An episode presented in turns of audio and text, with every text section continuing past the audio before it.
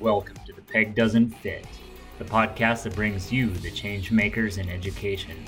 Tune in to hear from educational leaders who aren't content with the status quo educational model and are blazing their own path.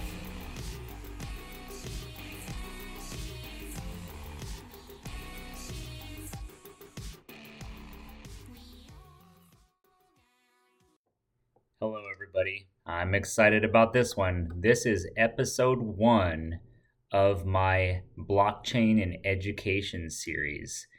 I totally geek out about this stuff. I'm going to make sure that we keep it very introductory level. And for you teachers out there, we're going to scaffold this as much as possible so that you don't get too overwhelmed. Hopefully, it's just enough to help you fall down the rabbit hole, because once you learn about how amazing this technology is, I think you can't help but start to really dig into it and research all that is out there, because it goes way beyond education. In fact, I'm showing how it can apply to education, and it's pretty much infiltrated every single industry already. So I think you'll get as excited about this as I will. And what I plan to do here is we're going to do probably about 5 episodes. This one, we're going to talk about what is blockchain, what the heck does it even mean, what is it? Number 2, we'll talk about learner sovereignty. Number 3, we'll talk about interoperability, which is how do things work in the background so that you can kind of go with your own credentials wherever you need to go. And then we'll jump into benefits for the classroom, and I'll obviously talk about those in every episode, but we'll specifically talk about what could that look like in the future as this whole system develops, this ecosystem. And then finally, 5, we get to dream big and tie it into some NFTs. Maybe some of you have heard about those. What do dashboards look like for kids, and how can we kind of make their education come alive just by the pure, I'll call it magic, of what blockchain does? So here we go. Let's jump into what the heck is this blockchain thing. I'm going to actually pull from 4 different white papers at least. They've opened my eyes even deeper into how blockchain applies to education, and I'll leave them in the show notes too, but here they are. Number 1 is called Connected Impact, and it is by Carrie Lemoy and Louis Soares. Number two is the American Workforce Policy Advisory Board. They wrote a paper in 2019 called The White Paper on Interoperable Learner Records. That's actually the first one that I read that got me really excited. The next one is from the Blockchain Research Institute. It is called Blockchain Revolution in Education and Lifelong Learning. And I actually am hoping to get Elisa Acosta, the Director of Education, from the Blockchain Research Institute on later this season. I reached out to her last year, and she said she had just had a baby and was looking forward to adjusting to life as a new parent, but then was hoping to jump on the show and tell us about their work there, which I'm super excited about. And then finally, there's a white paper called Taji Kilimanjaro, which is actually about how blockchain can help develop essentially the economy, life, everything in a lot of our African countries. So this is from a Taji cooperative, T-A-G-I. They even have a cryptocurrency available to help support their project, and there's some fascinating stuff in there. So we're going to go back to the beginning here. Connected Impact, Unlocking Education and Workforce Opportunity Through Blockchain. Once again, it's by Carrie Lemoy and Louis Soares, and it's from the American Council on Education and the Office of Educational Technology for the U.S. So big stuff there. So they really lay this out a lot, and I'm going to indirectly quote from them quite a few times, but blockchain is essentially another word for what's called a distributed ledger. So if you think about you pay your friend Bill $5, and we write that down, that I now have $5 less, he has $5 more, that's a ledger. Kind of like, for those of you that are old like me, keeping track of your checkbook balance, that's a ledger. Anytime we're keeping track of transactions between people, that's what we're calling a ledger. And what distributed means is now not just me and Bill are keeping track of, I gave him $5. Because then we could start arguing. He could say, you never gave me $5, and I'll say, yes, I did. It's a he said, she said thing. Well, when it's distributed, this actually means that more than just Bill and I are keeping track of this. There's actually multiple hundreds of people, typically, that are storing this data and then vouching for the validity of what happened between us. So not just Bill and I are keeping track of this $5 anymore. Several other, it's actually computers, are keeping track of this ledger. And because that is there, this essentially becomes something called trustless, which is a different kind of word because I think, oh no, that means no trust. Well, actually it means you can trust this because so many systems are keeping track of the ledger that it does not require you to place your trust in it and say, well, because I know that person, I can trust it. It's actually, the system doesn't require you to trust it because it just is impossible to fudge. So when we also say distributed, what that looks like is I'm not dependent on any one of those people, or it's really computers called nodes and validators that are keeping track of these records. But if I had three friends besides Bill, Peter, Chris, Josh, I can also talk to any of them about this. And if any one of them were, let's say, to die, I can still talk to the others and I haven't lost the entire system. So because the records are kept on so many, on multiple points, there's not a central point of failure for this system, which is beautiful. We'll talk about why that applies in education in a little bit. The other thing is sovereignty. So you as a user control your data. So I bet a lot of you have an iPhone and you have that cool little dashboard, your health dashboard inside there, or if you have an iWatch or whatever they're called, I used to have one, it'll tell you like, hey, you need to stand up and walk because it's been too long. Apple's keeping track of all that data all the time, and it provides some really cool visuals for what you're doing health-wise, but what if Apple or its data centers go down or disappear? What if Apple quits as a company? Do you get your data anymore? It's gone. Because that data is actually yours, kind of, but it's actually truly Apple's. They're keeping track of your information, but they own it. With blockchain, you own it. Same thing with digital property rights. Maybe you've downloaded music from Spotify before, Apple Music, you purchased an album. I know that I've purchased a Google video before on the Google Play Store, Amazon, same thing. You may have purchased it and they call it owning, but you don't technically own it.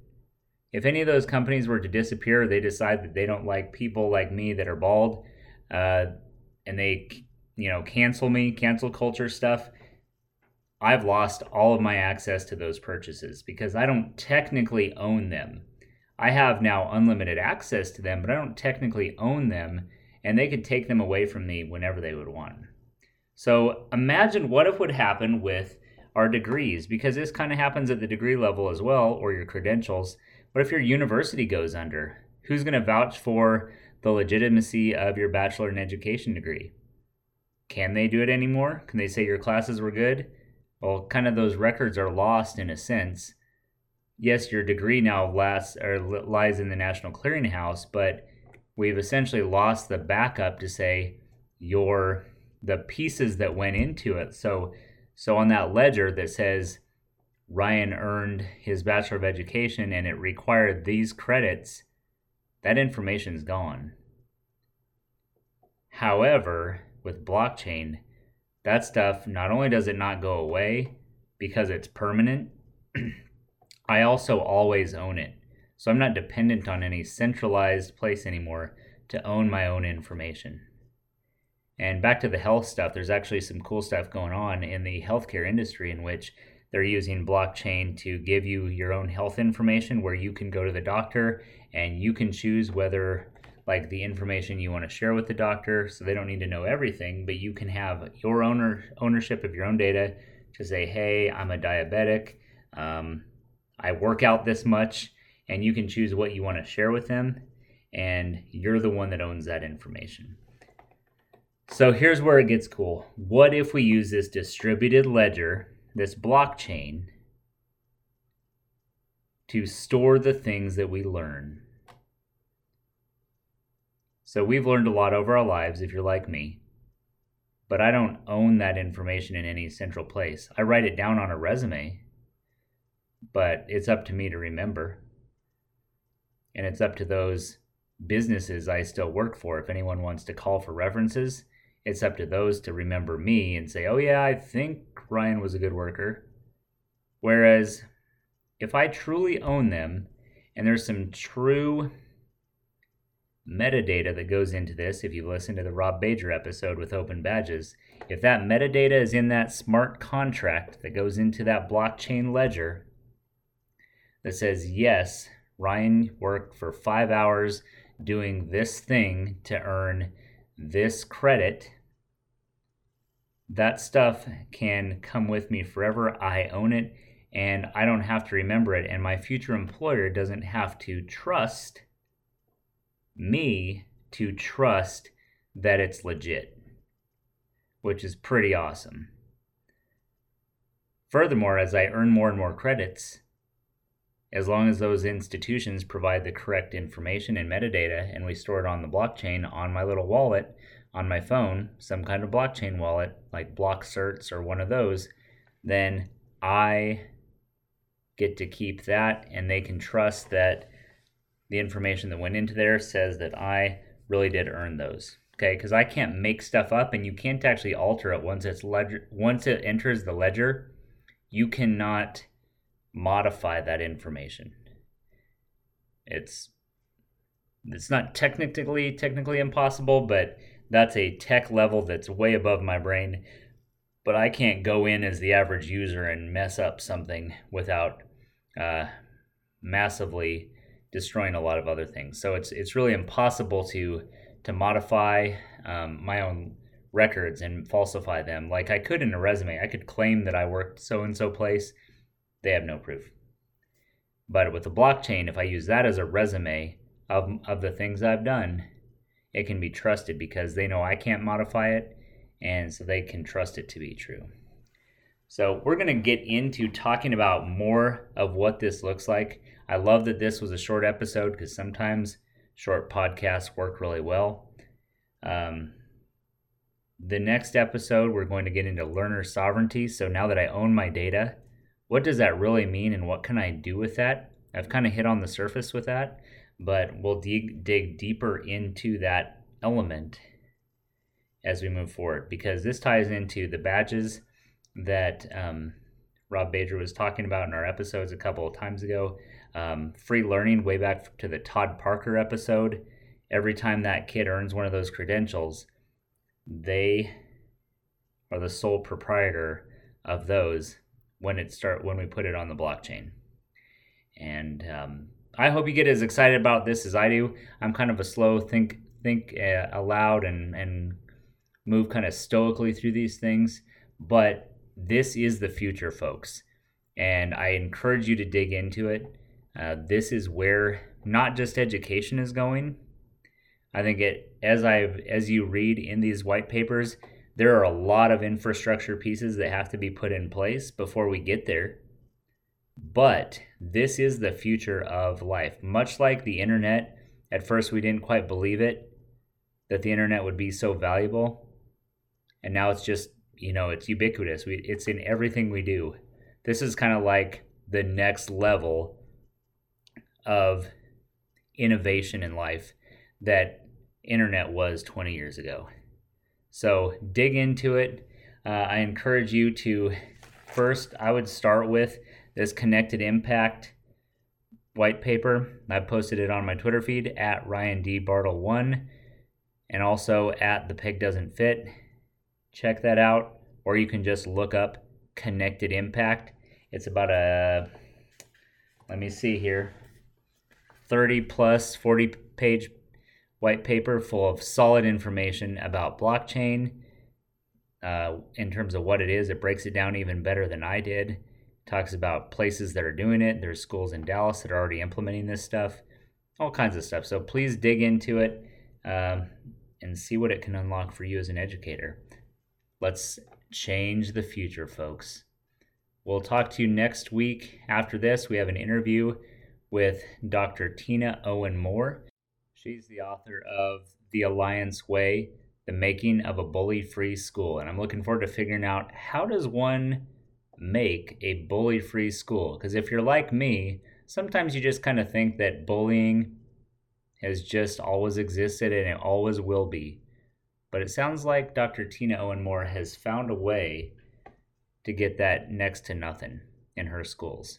And I look forward to hearing from her. I hope you do as well. I'm actually interviewing her tomorrow, and that episode will drop most likely next Tuesday, which is the 26th. So check that out too.